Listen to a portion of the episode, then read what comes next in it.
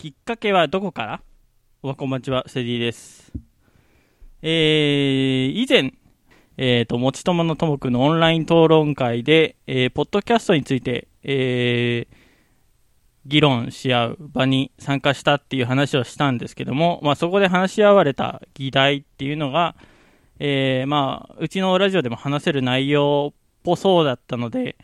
えー、まあ、いつか話しますっていうことで、えー、テーマトークを棚上げにしておいたんですけども、まあ、あのー、久しぶりに話すことがなく 話すことがないので、えー、喋っていこうかなと思います ね、えー、また来週ぐらいからまたいろいろボンボンボコ、ボンボコボンボコ話すことあるかもしれないですけども、はい。えー、やっていきたいと思います。えー、まあ、4つ議題があって、議題っていうかまあ、これが話せるかなっていうのがあって、えー、どうやってポッドキャストを知ったか、ポッドキャスト勢とラジオトーク勢の違い、短い番組と長い番組、どっちが重要あるのか、短命番組なぜ発生する問題っていうテーマがありましたと。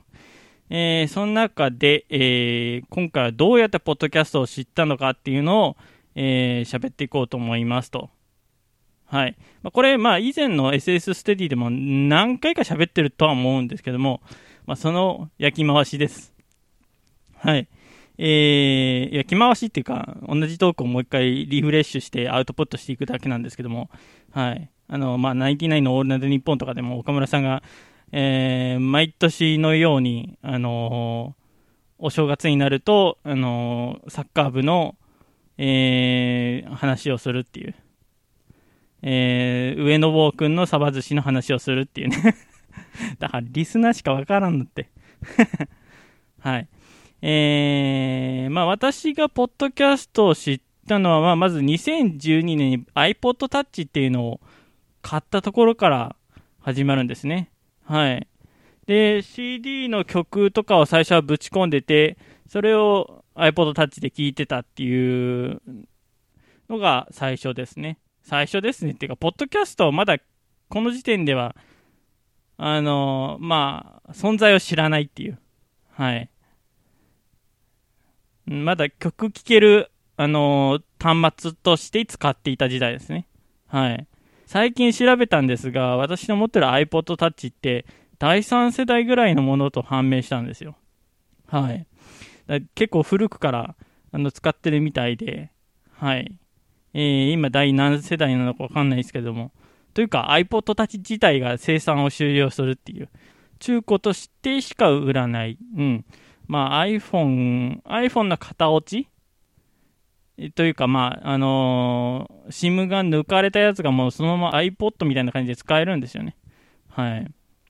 でそういうことで、えー、iPod Touch の終焉が、えー 迎えてるみたいですけども、はい。で、まあ、えー、ポッドキャストの話に戻りますと、2013年頃に私はポッドキャストのエピソードを初めてダウンロードします。で、その時にダウンロードしたのは、ジャンクの伊集院光爆笑問題、エレカタを購読して聞き始めました。他の、えー、山ちゃん、山ちゃんとか、おぎやはぎとか、メガ、バナナムーンとかも落としてたんですけども、まあ、あの、面白く聞いてたのはその3つ。伊集院と爆笑さんとエレカタ。伊集院って言ったの今。伊集院さんと爆笑問題とエレカタの、えー、3番組、えー、は聞いてましたね。で、伊集院さんとエレカタは番組の放送後のアフタートークとしてエピソードを上げていって、えー、爆笑問題はその日の放送のコーナーの切り抜きとかをエピソードとしてアップしてましたと。まあ、それを聞いてましたと。伊集院さんは途中からなんか、あの、そのアフタートークもやめて、番組の切り抜きにしたんですけども、なんかやっぱりやめて、もう早々に、あの伊集院さんは、ジャンクのポッドキャストを上げることはなくなりましたね。番組としてか。番組として、伊集院さんの番組としては、えー、エピソードを上げることはなくなりましたね。はい。で、えー、と、あ、あと、あと、まあ、えっ、ー、と、トラニーのキコテンコっていう番組をエピソードとして落としていました。購読してました。で、これなんで落としてたのかよくわからないんですけども、なんか聞くのが楽しかったですね。はい。なんか、あの、毎日あったことを、あの、その、えっ、ー、とト、トラックドライバーなんですよね、確か。トラックドライバーで気候の時間、帰ってくる、えー、な、どっかから、その営業所に帰ってくる時に、えー、気候天候として、えー、前は10分ぐらいかな。10分、10分もないか、5分ぐらいか。エピソードとして聞き、短くて聞きやすかったんですよ。それを聞いてましたと。はい。で、以前、まあ、オルネポの桃屋のおっさんが来てくださった時もこのお話をしたんですけども、なんか、えー、F モッチさん経由で知ってたっていうので、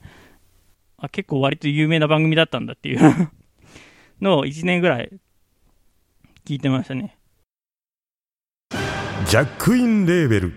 音楽とポッドキャストの融合イベント「シャベオン」「エフェロンチーノウォーバードライ」「トゥトゥ」大大だけな時間。クー。徳マスたけし2022年11月5日土曜日京都トガトガ。お問い合わせはクマジャックインレーベルまで。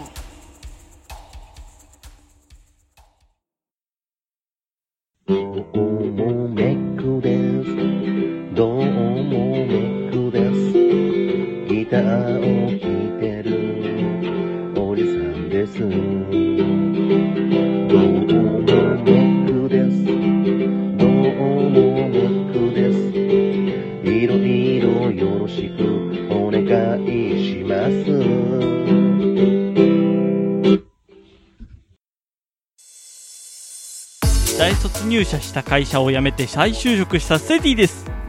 ポッドキャスト番組やってます。明日誰かに話したくはならない古今東西の最新エンタメを一手に担うドリームサラリーマンラジオです。喜びのエモーション驚きのエモーション怒りのエモーション元気のエモーションまさにエモーション料理のフルコース。これはうまい。全身で摂取して君もエモエモ人間になっちゃおう。